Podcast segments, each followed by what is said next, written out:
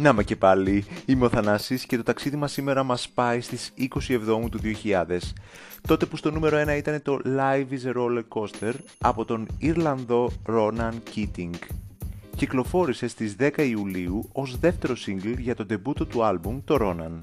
Είναι γραμμένο και έχει γίνει παραγωγή από τον Rick Knowles που έχει γράψει για τους Lana Del Rey, Adele, Dua Lipa, The Weeknd, Fleetwood Mac, Marina and the Diamonds, Sia, Nelly Furtado, Charlie Puth, Olivia Rodrigo και άλλους και τον Greg Alexandre, τραγουδιστή και frontman των New Radicals. Το τραγούδι αρχικά προοριζόταν για το δεύτερο άλμπουμ των New Radicals που δεν υλοποιήθηκε γιατί ο Greg Alexander διάλυσε την μπάντα. Είχε διαρρεύσει και ένα τραγούδι του Greg, το A Love Like That, και είχε το ίδιο ρεφρέν με το σημερινό μας τραγούδι, κάτι που δείχνει ότι τμήματα αυτού μπήκαν στο κομμάτι του Ρόναν.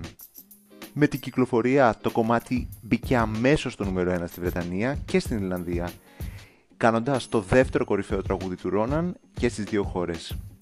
Πουλώντας πάνω από 600.000 κόπιες, έγινε πλατίνα στη Βρετανία και κατέληξε 20 κομμάτι σε πωλήσεις για τη χρονιά του 2000. Έγινε και όμως πανευρωπαϊκή επιτυχία μπαίνοντας στα charts πολλών χωρών. Πριν από αυτό το άλμπουμ, ο Ρόναν ήταν lead τραγουδιστής των Boyzone και πλέον ασχολείται με το ραδιόφωνο και talent shows όπως το X Factor και το Voice, ενώ επίσης δραστηριοποιείται στη φιλαθροπική εργασία κατά του καρκίνου του μαστού, ιδρύοντας το ίδρυμα Mary Keating που πήρε το όνομά του από τη μητέρα του που πέθανε το 1988 από καρκίνο του μαστού. Το σημερινό κομμάτι είναι πάρα πολύ ευχάριστο. Το μόνο που έχουμε να κάνουμε είναι να τα ακούσουμε. Ευχαριστώ που με ακούσατε και σήμερα. Τα λέμε αύριο στο επόμενο.